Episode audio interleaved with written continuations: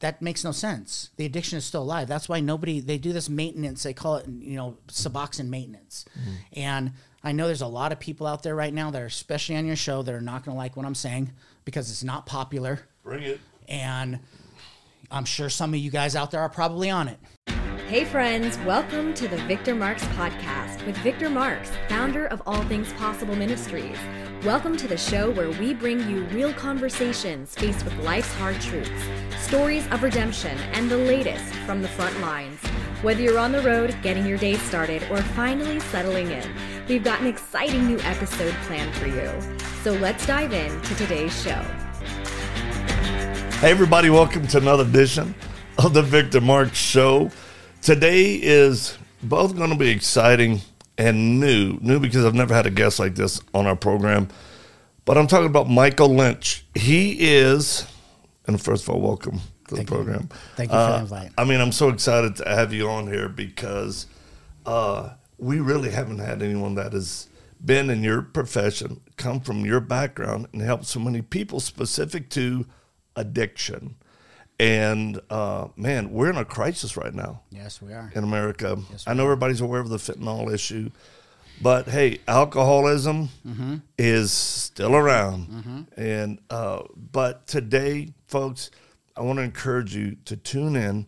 You will not be disappointed. You'll be encouraged, especially if you have a loved one who's been struggling. Michael will give great hope for the many that he's helped, and we welcome him today. Thank you. Thank you for the invite. It's an honor to be on this show. Yeah, man. Yeah. Well, here's what's great is you came for what we call a Samantha weekend. Yeah. Here at the headquarters yeah. training center in Yeah. Mm-hmm. Colorado Springs. What was that like for you? Because people people wanting to know because not was- many people get to come out here and do that. It was amazing. I have to say, it. This is going to sound whatever silly, but it actually changed my life.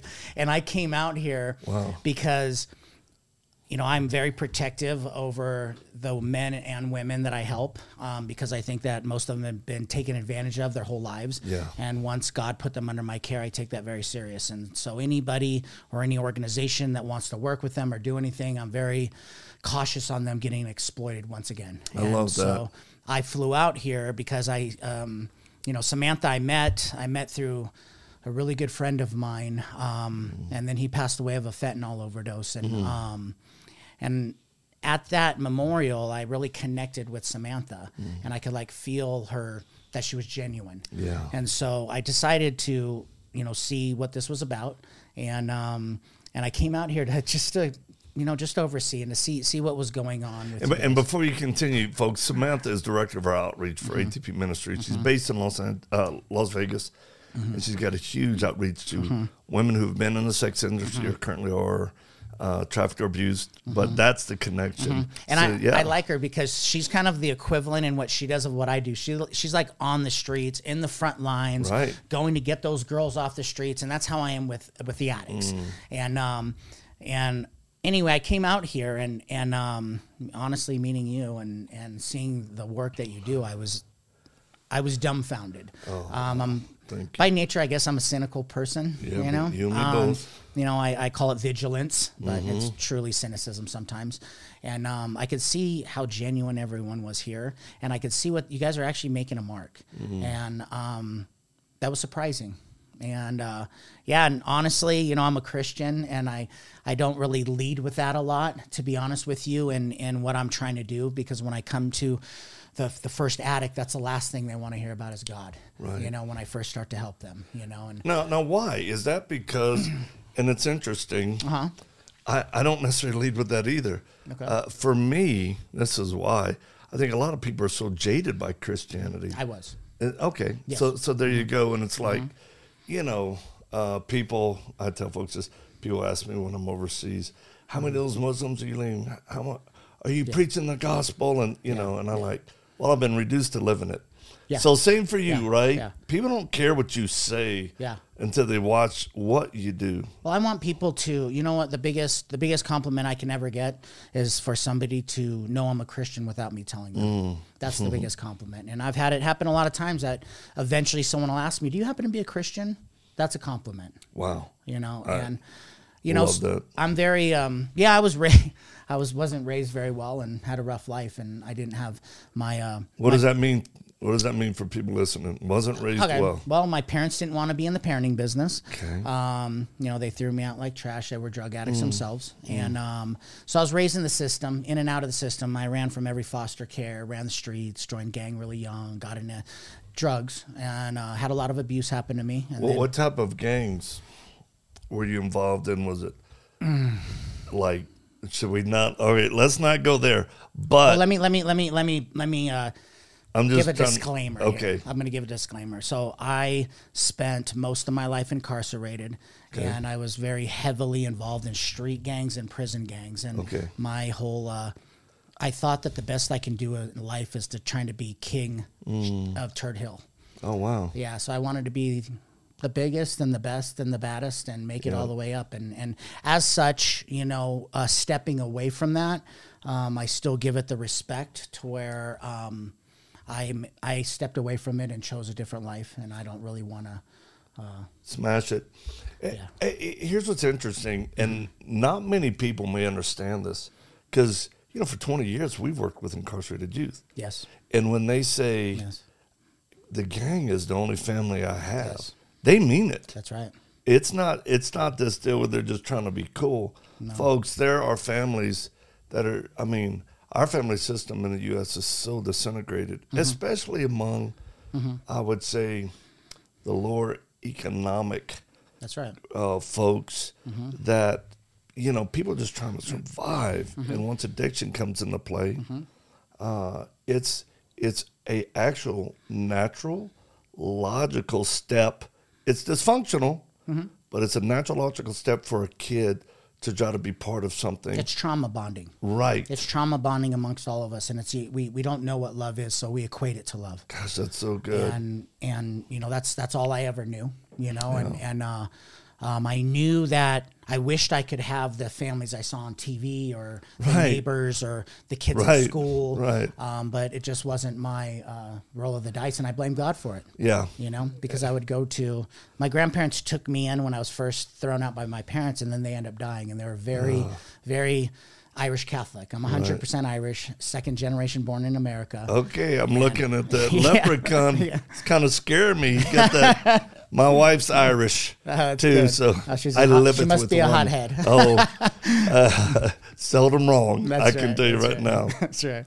Yeah, and you know my my uh, I was they used to make me go to catechism and mass and um, and I would hear that this God loves me and all of this stuff, but what was happening to me at home didn't really show that. And and uh, then what when my grandparents died and I was going through these systems and you know I, I went to juvenile hall very young and I pretty much would stay in that life. I'd get out. It became incarceration where that was home, Right. and when I got out was not my comfort zone. Well, let me ask you on that note. Mm-hmm. Uh, it's hard for people to believe, but it's scary Yes. when you're going to get Yes. on the free. That's right. P- I see anxiety of young men and women. They're like, mm-hmm. I'm like, what's going on? You, you know, you're short. You're going to be getting out. Mm-hmm. And they're like, ah, at Yeah. least I have a bed here, mm-hmm. three meals. You, you know, and again, isn't that sad that that's where we are as a society? Well, I'm more comfortable in my pain than I am than the fear of the unknown. Yes, That's what it comes down to. familiarity Yeah, yeah. Versus yeah. I struggled with that regarding success. yes, yes, Right? because of your childhood and your trauma. Yeah. they say that we're afraid of of of failure, but we're not. That's our comfort zone. It's success that Yeah. when we get to success, and I did that in my life. I got out and I ended up having success with this crazy stuff I did this fight stuff Right. and I, I got everything I thought I ever wanted. I had a multi-million dollar company, best-selling fight films, I had a wife, I had a daughter. So it was time to destroy that because how dare I think that I deserve that? Time to pull the pin. Yeah. Folks, dude, right. we're just talking real life here. That's right. I don't know if you remember a case, a young man shot and killed his dad in Riverside County, Mm. uh, Joseph Hall. His father was a um, white supremacist. 60 Minutes was doing a, uh, a show on them. Mm-hmm. And after they left the house, the kid actually killed his dad that night. Mm-hmm. But it was his stepmother that said, You need to kill him or he's going to kill us. Long story short, I visited him when he was in. Okay.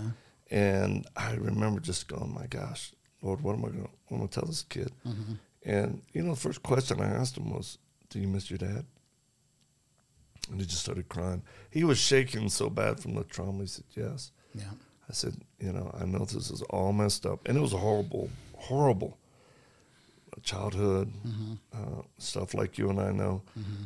And then that. Well, he ended up doing his time all his all his years, mm-hmm. and he got out as an adult, and he actually came here, came Oh, on staff with us. Okay. Yeah, I mean, amazing. I kept my promise to him, That's awesome that And- you did that.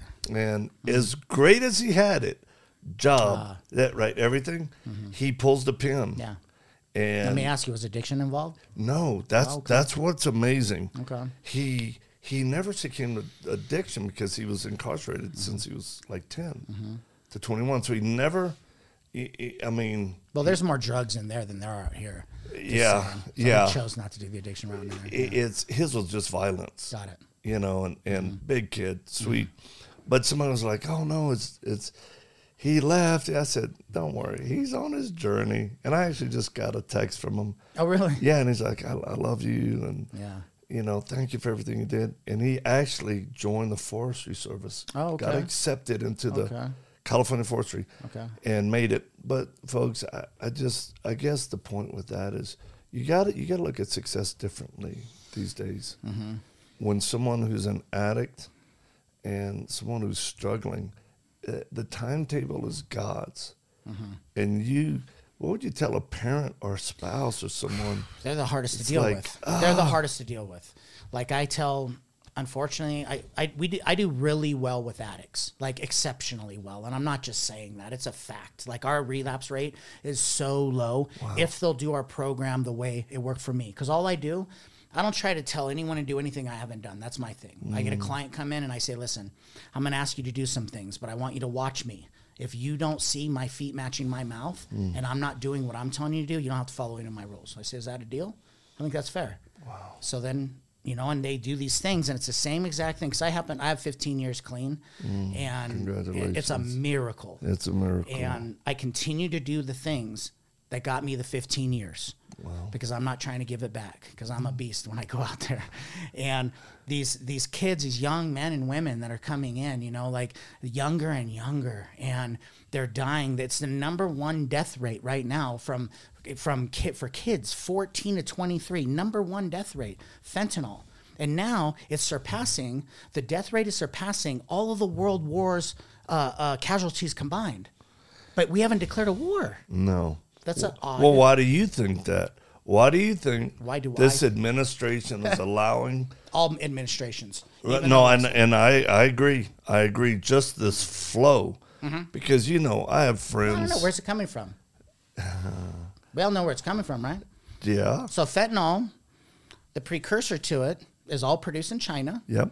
and then it's sent over the border to to the cartels. Yep. And then they make it, and then they put it over in our country, and they happen to be killing all of the Potential. the kids that would be soldiers Yeah, or fighting potential. age. Yeah. And you know, but the problem that lies is Big Pharma created this in 1993. They they created the opiate crisis. Mm. Big Pharma lines the pockets of every politician in Congress, both sides, Yeah. while they have everyone arguing on sides while they're you Getting know the getting money. their pockets, they're getting their money. Yep. They're not doing anything bad. They create the crisis. And before, no one cared about addicts because, oh, these addicts are the ones, you know, people like me when I was Right. young, these, you know, poor, you know, kids that are in the ghettos. Nobody cared until it was your son. Rich It was your son Yep. in the middle class and upper middle Yep. class and your daughters that are dying. that are dying. And right now, there's not a family out there that doesn't know somebody that's in, a, in their addiction right now and and and so what what's going on and and they're not about to stop this you know and they're let's be real man all these politicians are also taking kickbacks from china owned companies Mm-hmm. you know so why would you know like anywhere else this would be terrorism Yeah. if somebody came into our country and killed this many people that would that's called terrorism and isn't a couple hundred thousand a year that Yes, are dying right now? that is correct and it's going up every year Uh, folks, you're hearing the truth right now. You want to know why the border crisis isn't solved? It's this. that's right It, and and um, there are multiple reasons, but the links to China mm-hmm. and the money being made. This is this is what it is, mm-hmm. Period. But where I sit, you know, and, and there's so much involved too. The doctors, you know, doctors and their whole career, in their whole um, education, they only get three hours of addiction training. But yet they're the ones with a script Writing writing out. out that's going to mm. kill you. They're gonna, they're giving and so now what they've done is of course big pharma and the government has decided that the solution for the opiate crisis is another opiate Tell us about called that. Suboxone. So they, they did this with methadone years ago. I right? remember. And they come up and they say they say so big pharma creates the issue. Big pharma comes as the hero for the for the problem. Do you think it's to their best interest to get people off narcotics? Why don't you want repeat customers? So let's mm. give another addictive drug, and they and then they found out, which is true, and I know this for true of truths. Anyone out there that has ever been on methadone, your kick for Suboxone kick, as in detoxing, is going to last ten days. Mm. You know what I mean? Like a, like a really good one, right? You're going to go three weeks no sleep on on methadone and we're and it's more addictive than the substance you're trying to get off of. So now now everyone's saying, oh, the, the methadone isn't working, right? Big pharma, let's make another one. Let's do hmm. another one that's a narcotic. The way that the receptors in our brain work is that when they're woken up with a narcotic, a narc you have you cannot use another narcotic that makes no sense. The addiction is still alive. That's why nobody they do this maintenance. They call it you know Suboxone maintenance. Hmm. And I know there's a lot of people out there right now that are especially on your show that are not going to like what I'm saying because it's not popular. Bring it. And I'm sure some of you guys out there are probably on it. And you think it's a softer, easier way to do it. But let me tell you, show me people that are on long term Suboxone that don't keep relapsing. Hmm. Show me it. And I'm watching and see the thing is is I see it because I deal with it every day. Every day. I'm not sitting in some, you know, penthouse, you know, looking at statistics. I'm watching the people. I'm with all the addicts, you know. Well, now tell us about that. Let's transition to your actual, you know, your organization. Okay. Because I want people to know. Because right now I can just, I can, I can hear the emails being typed already. Where's he at? How can I? We need know. help, right? Okay. So, um, here's my my. So six years ago, um, entertainment's my background, and you guys should I plug who I am to where they Mm-hmm. know who I am. A lot of you guys out there, I'm sure uh, you know who I am. I, I produced a, a thing called Felony Fights. It hit best selling all over the world. It was Underground Fight Club, very very violent at the time. It was the most violent thing out there, um, and I produced that when I got out of prison, Mm. uh, one of my last times, and that's when I built it up and destroyed it all. Um, anyway, so and after that, I, I did a lot of different things. I've done trap flicks with Snoop Dogg. I've done a lot of stuff with Ghostface Killah from Wu Tang. A lot of entertainment's my background, and that's really my main thing. It was until I'm in recovery and I'm seeing these addicts, and I have at my, I have tattoo shops. I have a lot of other businesses, and at every single one of them, I always have meetings, AA and NA meetings. Oh, wow. I always have addicts that, that I employ. I only want to employ addicts, to be honest, those in recovery in all of my businesses. And so what oh, I do is I do these meetings. So I've always been on the front lines watching what's going on, even when I'm in entertainment. Mm. And this the treatment industry is a broken industry. Yeah. Unfortunately, you parents and and and and wives and husbands out there, you're going online. You're like, oh my gosh, my son, my daughter, they're gonna die.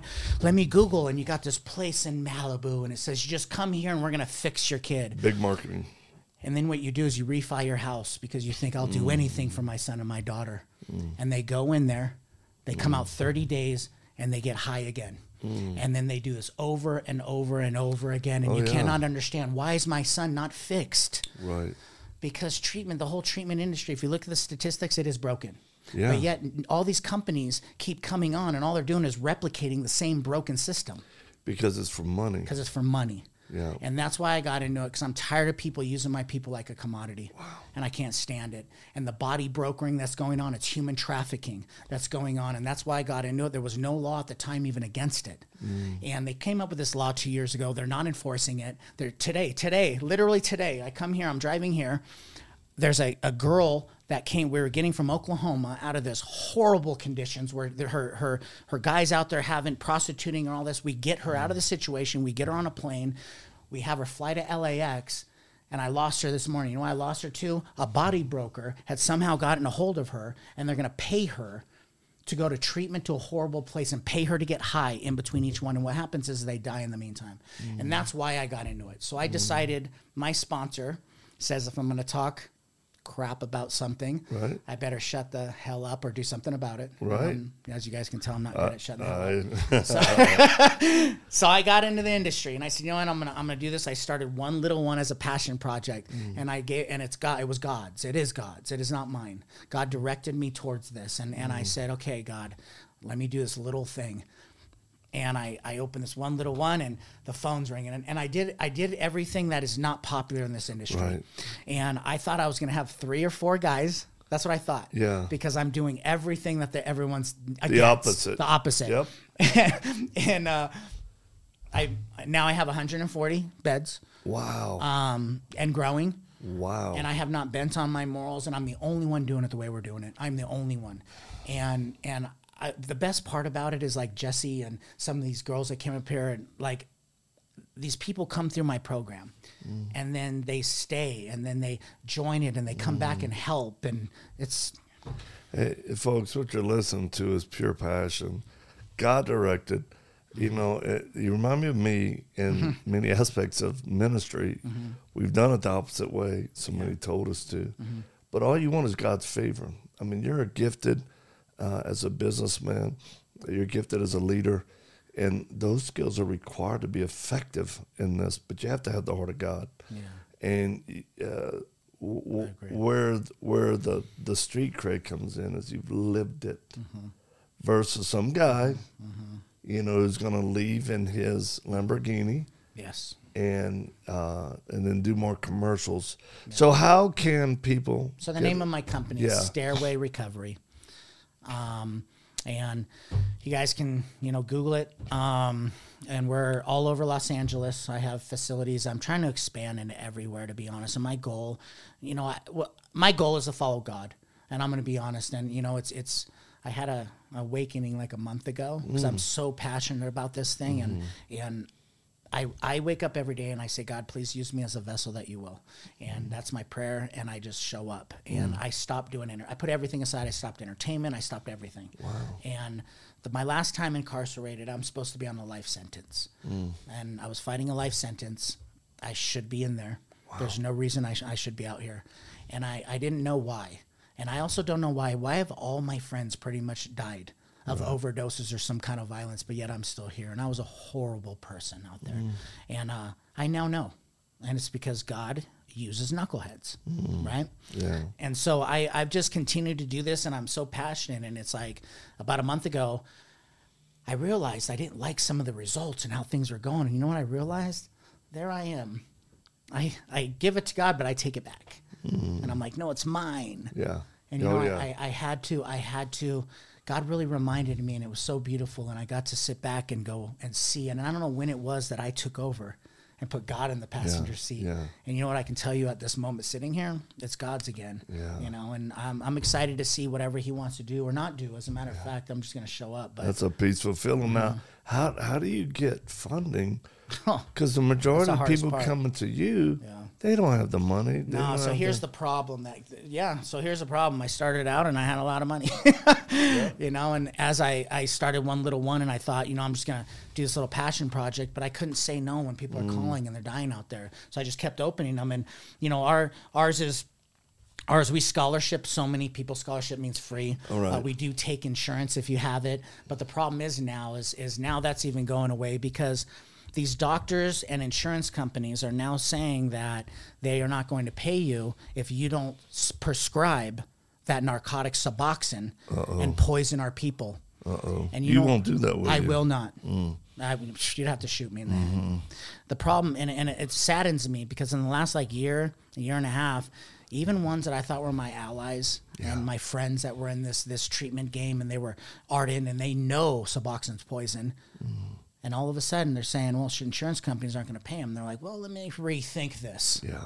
And I cut them off. I won't deal with anyone that's not on the same page. We call it a blessed subtraction Mm-hmm. because, you know, in for a penny and for a pound, like they say. And uh, the goal is to help the person. That's right. It's just like what we do with, you know, the counter pedophile walk, helping children. Yeah. Uh, It's amazing how many organizations are not about, they talk about it, but ultimately the end result to them isn't the person. They're, they're, their well being, you know, lifelong. They just want to make a splash. And I go, that to me, that's not God honoring. No. So what what is an average cost for somebody just to come? And I know it could vary. Yeah, it costs me. So out of my pocket when I scholarship a client, because I do, we do really good trauma work too. Which Um, is key. Yeah. So I think that so it, it costs about sixty eight hundred dollars a month per client is at my cost, but because I have the best of the best, and what we do is I, I house them, and then what we do is is I, I always say this: if you have a train coming at you that's going to kill you, the first thing I got to work on is not the caboose. I have to work on the engine, which is the addiction piece, and I have the best at that. So we work on the addiction piece myself with them, and then what we do is once they're stabilized, then we look at the causes and there not everyone with with trauma is an addict but every addict has trauma. Hmm. And if you don't deal with this trauma you're going to bleed on people that never cut you the rest of your life. Wow.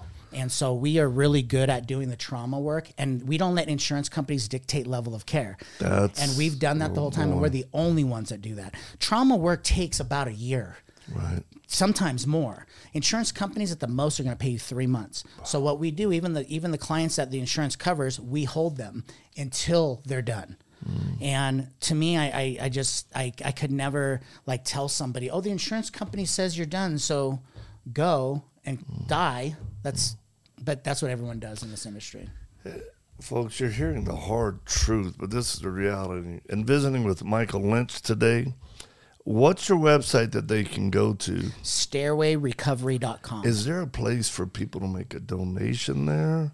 Yeah, Or they can it- contact. Okay, they can just- contact. Yeah, right. yeah. We have a found. I have a foundation, a very small one that's attached, and I haven't. I literally just started it, Mm-hmm. and it's funny. I should have had my companies running as a foundation from Right. the beginning because it has been a nonprofit. Yeah. It's cost me. Yep. Um, we haven't made a penny in profit since I started six years ago, but but every but we expand with it. I've gotten. Um, now I've gotten some donations and a lot of people helping me, but ma- mostly it's been self-funded between my business partner and I. Well, Yeah. thank God for you and what you do.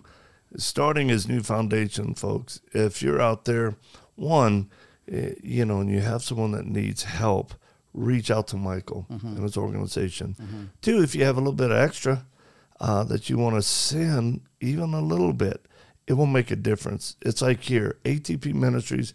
Everybody thinks you have to give a ton of money. Our giving is actually down right now since the first time in 2019, which is interesting. And we don't ask a lot, mm-hmm. but we always live by faith. So we're going to continue that. We're going to make a donation to your foundation for $5,000. Oh, wow. And you spread that out however you want to help someone or people in need.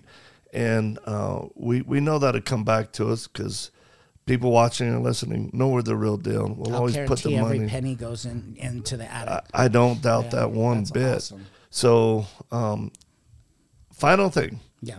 because we're we're wrapping it up here, Yeah. getting ready to land. I asked my first time guest two questions. Okay.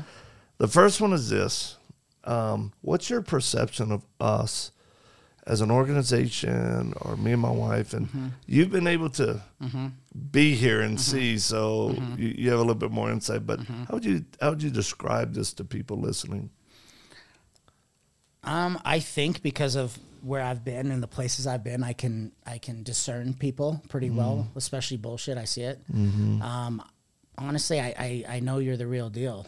Um, I was very surprised. I was very surprised to hear you guys represent Jesus the way I think too. Wow. And I don't think that we became Christians to be doormats. And I don't hear a lot of people with that philosophy. And listening to you, especially, um, I I know that God directed me to you. I'm going to tell you that. I know that.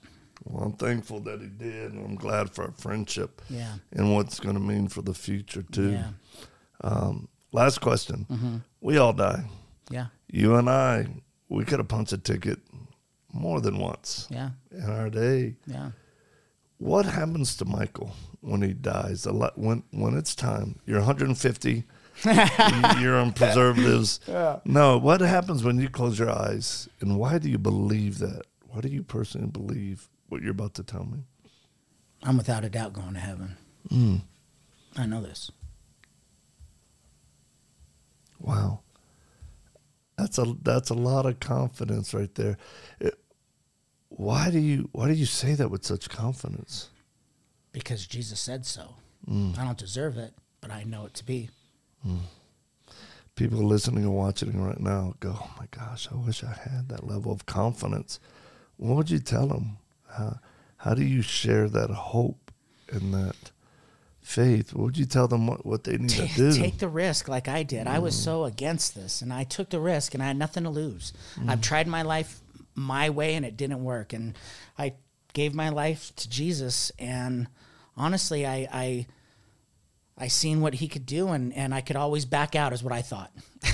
wow. and as soon as as That's soon as. I did, my life started changing and and and weirdly it changed from the inside out and I have never in my entire life have peace in my heart and in my head. My whole life has been impending doom.